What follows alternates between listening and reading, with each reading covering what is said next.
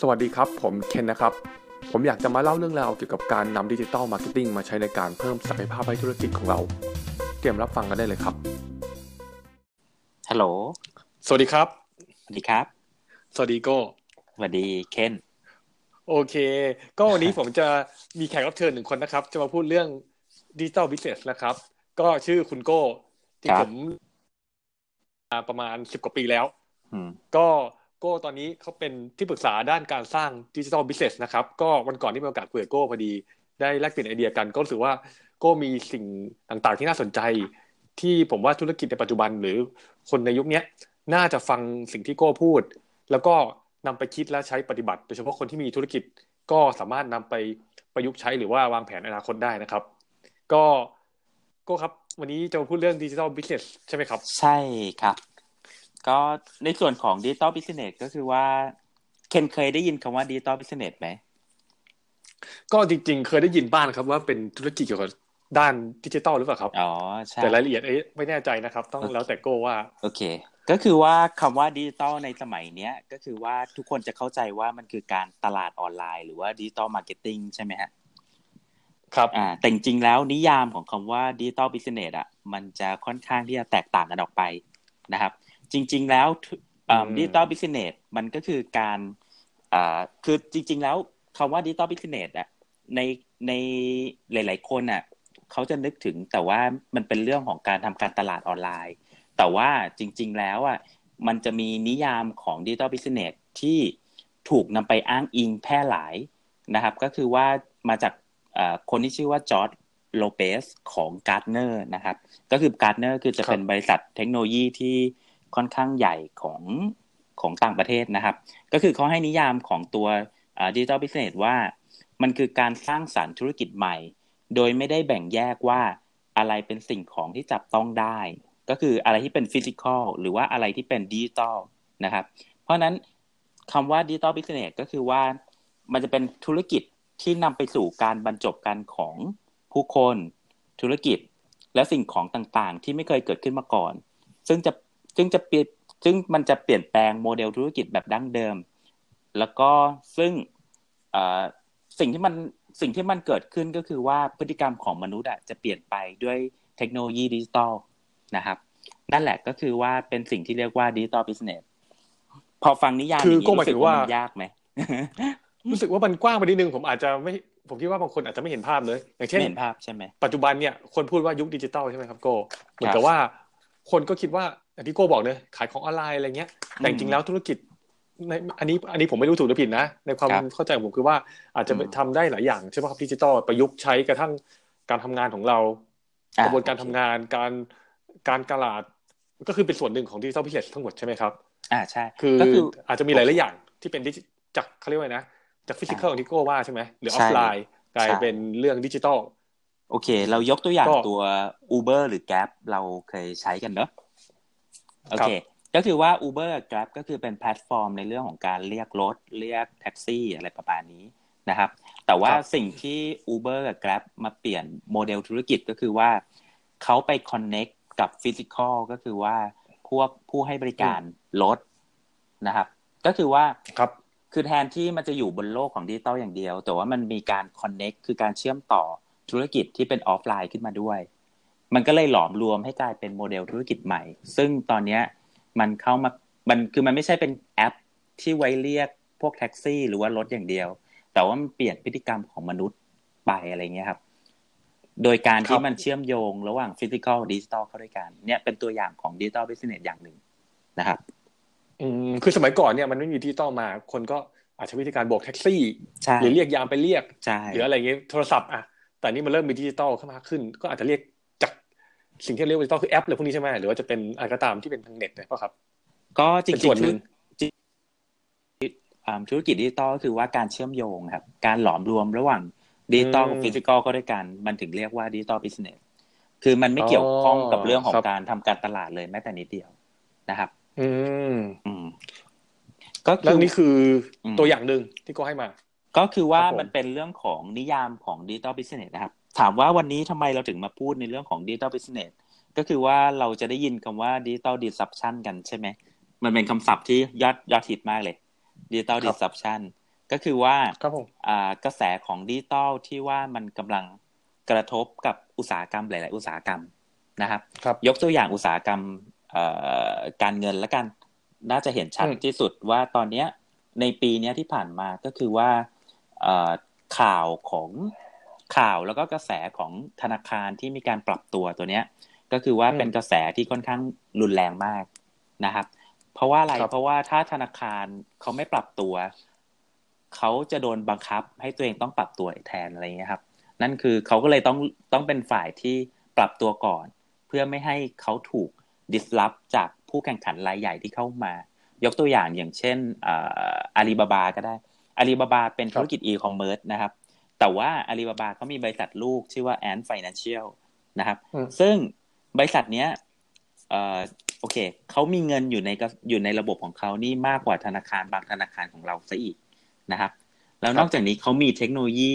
ที่เรียกว่าฟินเทคตัวเนี้ย ที่ค่อนข้างที่จะเอ่อเรียกได้ว่าทันสมัยที่สุดในโลกนะครับ ถ้าก็คือว่าเวลาอาลีบาบาเขามาเมืองไทยเขาไม่ได้มาแค่แพลตฟอร์มที่เรียกว่าอีคอมเมิร์ซเขาพาระบบ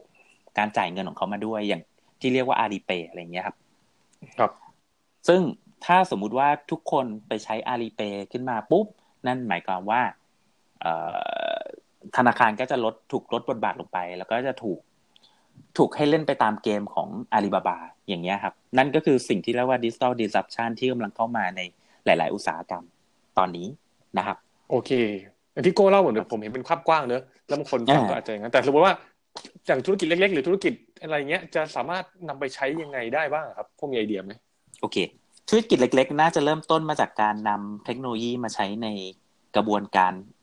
กระบวนการทำงานก่อนนะครับ ก็คือว่าจริง ๆ แล้วการที่เราจะทำ digital business ขึ้นมาอย่างเงี้ยมันเริ่มต้นง่าย ๆ ก็คือว่าเราพยายามเปลี่ยนกิจกรรมทางธุรกิจของเราบางกิจกรรม ด้วยการใช้เทคโนโลยีเข้ามานะครับ อย่างของเคนเองก็คือว่าตอนนี้ การตลาดเมื่อก่อนก็คือว่าจะเน้นเรื่องของครับออฟไลน์ใช่ไหมก็คือว่าจะมีอ่ามีคนใช่ที่สคมัอยยก่อนช่วยมี offline ขายด้วยใช่ไหมอืม แต่ใช่ตอนเนี้ยแล้วกิจกรรมการตลาดของเคนก็คือย้ายไปอยู่บนออนไลน์เกือบทั้งหมดเลยใช่ไหมฮะใช่ครับก็เกือบร้อยเปอร์เซ็นที่โก้ว่า อ่าใช่ก็คือว่าเนี่ยแหละมันเป็นจุดเริ่มต้นในการเปลี่ยนในเรื่องของ digital business ขึ้นมานะครับเนี่ยแหละเรื่องนี้อย่างสมมติของผมอะ อืมอันนี้ผมอาจจะถามโก้เป็นไอเดียเนอะอย่างผมอะโอเคผมมีบางกิจกรรมเช่น ยกตัวอย่าง การทำใบเสนอราคาหรือ process ต่างๆ การกระจายงาน CRM ที่ต้องจด ผมยกทุกอย่างขึ้นไปบนบนออนไลน์อะเพื่อจะทำงานทุกคนออนไลน์อย่างนี้ถือว่าเป็นดิจิ t a ลบิสเนสไหมครับ หรือว่าอันนี้ถือว่าไม่น่าใช่อะไรเงี้ยคืออยากได้เข้าใจเหมือนกัน คือจริง ๆ แล้วอะ digital business ก็คือว่ามันมันคือคือการยกกิจกรรมทุกอย่างขึ้นไปบนออนไลน์ ก็ถือว่าเป็นหนึ่งในเอ่อ การทำ digital business เหมือนกันนะครับ เพราะว่าการที่เคนอะ ยกครัทุบกอย่างขึ้นไปบนออนไลน์ นั่นหมายความว่ากิจกรรมภายในองค์กรของเคนจะเปลี่ยนไปทั้งหมด นี่คืออย่างแรกครับนะครับอืมสิ่งสิ่งที่เปลี่ยนไปก็คือว่าหนึ่งเร็วขึ้นครับใช่ไหมอ่า ทุกอย่างเร็วขึ้น อ่าสองข้อมูล ก็คือว่าเคนจะได้ข้อมูลมาทุกอย่างเลย ครับ ซึ่งถามว่า เร็วขึ้นข้อที่หนึ่งสองคือข้อมูลที่ได้มา มันจะทำให้ value ที่ที่เราส่งมอบไปกับลูกค้ามันเปลี่ยนไปครับอ่านั่นคือผลลัพธ์สุดท้ายที่ว่าอ่าธุรกิจเคนอาจจะมีการเปลี่ยนแปลงไปในในจุดตรงเนี้ยครับอืมคือจริงๆที่ผมคือคิดใช่อืมคือคือมันไม่ใช่ผมเรื่องของครับการเอาระบบไอทีมาใช้อย่างเดียว แต่มันเป็นการเปลี่ยนทุกๆอย่าง เพื่อที่จะสร้าง value ใหม่ ๆ ให้เกิดขึ้นนะครับ อืมจริงๆที่ผมคิดจะทำมันหรือทำไปแล้ว ผมไม่ได้มีอ่าความรู้ลึกซึ้งเหมือนโก้อย่างเงี้ยนะแต่ว่าครับผมก็ทำมันเพราะว่าเป็นเขาเรียกว่าไงนะต้องการเพิ่มประสิทธิภาพ เพิ่มใช่ยอดขาย เพิ่มรายได้ใช่ลดคนทำงานให้เร็วขึ้น ผมก็เลยใช่ มุมมองเป็นมุมมองด้านนั้น อ่แต่ว่าใช่โอเคได้ฟังโก้วันนี้ก็อาจจะเออเข้าใจมากขึ้นมันก็อย่างที่โก้ว่ามันได้ create value บางอย่างครับ ทำให้ผมเห็นผล performance เพิ่มขึ้นชัดเจนนะอ่าหลังจากที่ใช่ ทำ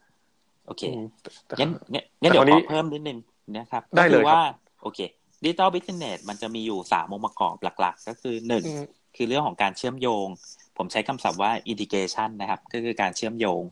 สองก็คือเรื่องของ intelligence ก็คือเป็นเรื่องของครับข้อมูลและการประมวลผลนะครับสามก็คือเป็นเรื่องของ interaction ก็คือวิธีการปฏิสัมพันธ์กับมนุษย์นะครับ มันจะเป็นสาม I ตัวนี้ครับอันแรกก็คือการเชื่อมโยง ตอนนี้ธุรกิจของการเชื่อมโยงก็คืออการที่เราสามารถที่จะเชื่อมโยงผู้คนธุรกิจหรือสิ่งของเข้ามาอยู่บนดิจิตอลได้ นั่นแหละ มันจะเป็นการจุดเริ่มต้นของการสร้าง digital business ขึ้นมานะครับ และเนี่ยมันเป็น key หลักสำคัญในการที่จะสร้าง digital business เพราะว่าการที่เราเชื่อมโยงทุกอย่างเข้ามาอยู่บนดิจิตอลนั่นหมายความว่า สิ่งที่เกิดขึ้นก็คือว่าเป็นเรื่องของข้อมูล ก็คือเป็นเรื่องของ intelligence นะครับ ครับ พอมีข้อมูลปุ๊บ นั่นก็คือเราก็สามารถที่จะใช้ศักยภาพของ AI นะครับ ที่ที่ตอนนี้จะมีคำศัพท์ที่เขาคิดกันมาก ๆ อย่างเช่นคำว่า machine learning big data อะไรประมาณนี้ครับ นั่นแหละ มันเริ่มต้นมาจากว่าเราสามารถที่จะเชื่อมโยง และสร้างข้อมูลขึ้นมาบนโลกดิจิตอลได้ พอเรามีข้อมูลมากพอ พวกระบบ ปัญญาประดิษฐ์เหล่านี้มันก็สามารถที่จะเอาข้อมูลไปใช้ในการเรียนรู้แล้วก็ฉลาดขึ้นเรื่อยๆนะครับ ครับ ก็คือตอนนี้เราอยู่ในยุคที่สองที่ตอนนี้หลาย ๆ ธุรกิจเขากำลังจะแข่งขันกันก็คือในเรื่องของ AI เออคือคือที่ผมสรุปยุคหนึ่งยุคสองคือว่ายุคหนึ่งเราเชื่อมโยงพอเชื่อมโยงข้อมูลนะใช่ พอยุคสองก็คือ พอมีข้อมูลแล้วก็ไปนำในไปการพัฒนาได้ก็มี AI เกิดขึ้น ใช่ คือ machine learning อะไรก็ตามเลยใช่ ลองลองนึกภาพยุคต่อไป การเชื่อมโยงเนี่ยก็เหมือนกับการสร้างแพลตฟอร์มครับ เราจะเห็นว่าสตาร์ทอัพบ้านเราในช่วงยุคแรกๆอะ จะมีแต่แพลตฟอร์มทั้งนั้นเลย ไม่ว่าจะเป็นแพลตฟอร์มอะไรอะโซเชียลมีเดียนะครับ หรือว่าจะเป็นแพลตฟอร์มหาช่าง หาช่างแต่งหน้าหาแม่บ้าน หรือว่าจะเป็นแพลตฟอร์มเรียกรถแพลตฟอร์มส่งสินค้าอะไรประมาณนี้ครับ นั่นนั่นคือครับเป็นเรื่องของการเชื่อมโยงนะครับ ต่อมาเราจะเห็นได้ว่าตอนนี้กำลังคุยกันเรื่องเรื่องของ machine learning หรือ AI มากขึ้น ก็คือครับทำยังไงก็ได้ให้สามารถที่จะสร้างระบบปัญญาประดิษฐ์ที่จะเข้าใจมนุษย์มากขึ้น แล้วก็เพื่อที่จะสร้างสรรค์สิ่งใหม่ ๆ เกิดขึ้นในอนาคตอะไรเงี้ยครับ ตอนนี้เรากำลังอยู่ในยุคนี้ที่คนเริ่มมาสนใจตรงนี้มากขึ้น ครับ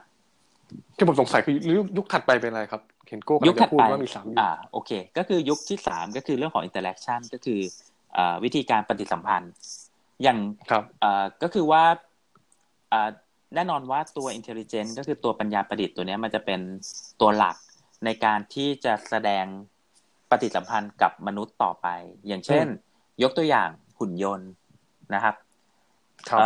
ในอดีตหุ่นยนต์ก็จะถูกโปรแกรมมา แล้วก็เคลื่อนไหวตามโปรแกรมที่เราสั่ง แต่ว่าหลังจากนี้มันก็จะมี AI นะครับ AI ซึ่งตัว AI ตัวนี้จะคิด คิดเสร็จแล้วปุ๊บมันจะแสดงปฏิสัมพันธ์ออกไปก็คือเป็นเรื่องของกลไกนะครับ เป็นกลไกที่ปฏิสัมพันธ์กับเรา หรือถ้าถ้าเป็นในลักษณะของแชทบอทเคยได้ยินเนาะแชทบอทเคยได้ยินกำลังฮิตเลยตอนนี้ ใช่ก็คือมันเป็นการแสดงปฏิสัมพันธ์กับเราด้วยข้อความ อ่า ต่อมาก็มีอเล็กอเล็กซ่าหรือซิริที่เราใช้กัน ครับ ก็คือว่าซิริหรืออเล็กซ่าอ่าของอเล็กซ่าของอเมซอนนะครับ ก็คือว่าพอเราพูดอะไรกับมันขึ้นมาปุ๊บเขาก็สามารถที่จะレスปอนส์กลับมาได้ ก็คือข้างหลังก็คือ AI นั่นเอง แต่ว่าวิธีปฏิสัมพันธ์กับเราก็คือเป็นเรื่องของเสียงที่ปฏิสัมพันธ์กับเราออกมา นะครับ ใช่ ผมว่า Alexa นี่กำลังมาแรงเลยกับพวก Google Home นะ ใช่ แล้วตอนนี้เทคโนโลยีที่กำลังมาก็คือเป็นเรื่องของ AR แล้วก็ VR นะครับ ครับอ่า AR คืออะไรก็คือคือตัวเขาเรียก augmented reality ก็คือตัวโปเกมอนโกครับ ถ้าเคยเล่นก็จะเห็น ครับ ผมไม่เล่นพอดีแต่ว่าเคยเห็นคนเล่นกันอยู่ โอเค ก็คือพอเราฉายฉายไปตามบ้านอย่างเงี้ย เราจะเห็นตัวโปเกมอนโผล่ขึ้นมาครับ ก็คือดิจิตอลมาอยู่ในโลกของความเป็นจริง เขาจะเรียกว่า AR นะครับ แต่ว่าตัวที่เป็น VR virtual reality ตัวนี้ก็คือเป็นแว่นตาที่เราใส่เข้าไปปุ๊บ เราก็เล่นเกมเสมือนจริงอะไรเงี้ยครับ ก็คือตัว VR Oculus อย่างนี้ป่ะครับ ใช่ใช่ใช่ครับก็คือตัวเทคโนโลยี AR กับ VR พอมันพัฒนามากขึ้น นั่นหมายความว่าอนาคตก็คือสมาร์ทโฟนมันก็จะ ก็ก็จะหมดความสำคัญลง นะครับ ถ้ามันมีการพัฒนาที่มากขึ้น แล้วก็ผู้คนยอมรับในการใช้งานของ AR กับ VR มากขึ้นนะครับ ก็จะเปลี่ยนโลกในอืมอนาคตก็คือสมาร์ทโฟนก็จะลดบทบาทลงนะครับ อืมครับผมโก้ที่พูดกันวันนี้ อันนี้อาจจะไม่ได้ถามโก้ไว้ก่อนครับแต่อยากจะรู้ว่าจะนำไปอย่างโก้อยากแนะนำอะไรดีกว่า วันนี้สมมติว่าพอฟังแล้วใช่ไหมครับ สามารถนำไปใช้อะไรได้ยังไงดี ก็คิดว่า เนี่ย พอฟังโก้ concept นี้แล้วว่า อย่างธุรกิจอย่างผมก็ตามหรือใครก็ตามเนี้ยครับก็สามารถโก้แนะนำว่าอะไรสักอย่างหนึ่งก็ได้ หรือไปนำไปอยากให้นำไปใช้ตรงนี้อะไรพอมีไหมครับ ก็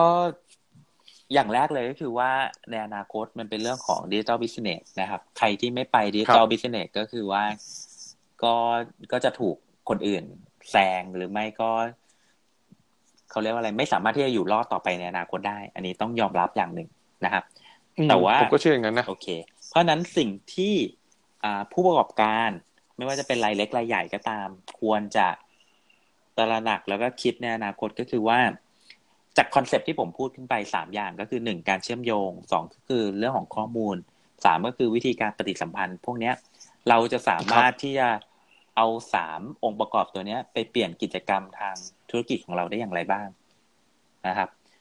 ตัวเนี้ยครับก็คือเป็นสิ่งที่ผู้ประกอบผู้ประกอบการก็คงจะต้องคิด ตรงนี้มากขึ้น มันมันอาจจะฟังดูแล้วเหมือนยากนิดนึงไหมใช่ถ้าคนไม่เคยนะ ผมว่าไม่รู้ว่าดิจิตอลมันจะใช้ยังไง ผมคิดว่าเอางี้อย่างสำหรับผมนะ ผมว่าครับ basic สำหรับคนที่เขามีความรู้ดิจิตอลน้อยเนอะอืมอาจจะนำพวกเขาเรียกว่านะทำเหมือนผมก็ได้นะอืมเอาอะไรไปปรับปรุงในกระบวนการของตัวเองก่อนไหมใช่เช่น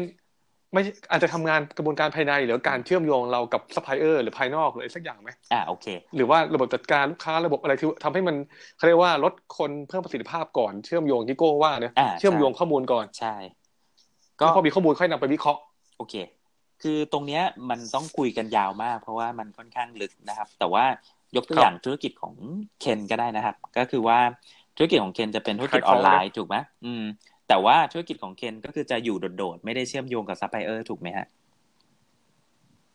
ไม่ได้เชื่อมโยงหรอ ระบบ IT เชื่อมโยงจริๆตกัอนนไหมนี้ ตอนนี้ก็มีใช้บ้างนะ แต่ว่าเหมือนกับอย่างที่โก็ว่าไม่ได้เต็มร้อยเปอร์เซ็นคือเราแค่เปิดบางข้อมูลที่แชร์กันอย่างคาล endar ยกตัวอย่างนะอ๋อมีโอการเคเชื่อมันเชื่อมกันบ้าง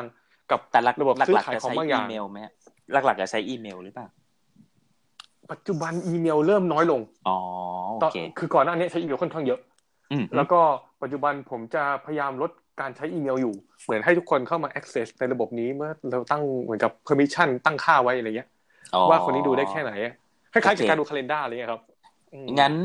เหตุผลที่เคนทำระบบนี้ขึ้นมาเพื่ออะไรเอ่ยก็อย่างที่โก้ว่านะอยากจะเชื่อมกันให้เร็วขึ้น แล้วก็ดูได้เรียลไทม์ใช่ไหมครับมันพอมันเร็วอีขึ้นเมลใช่ใช่ไหมใช่มันครับก็คือจะลดลดความเขาเรียกอะไรความผิดพลาดลง ใช่ แล้วก็ลดงานด้วยบางทีลืมอีเมลอะไรเงี้ยครับใช่มันจะมีหลายอย่าง เช่น สมมติเราเกิดทำเลยอะลืมแจ้งเขา ตอนนี้เขาก็ไม่ต้องโอเคแจ้งมากก็คือ ไปเข้าไปดูในนั้นได้เลยอย่างเงี้ยครับ โอเค งั้นขั้นตอนต่อไปที่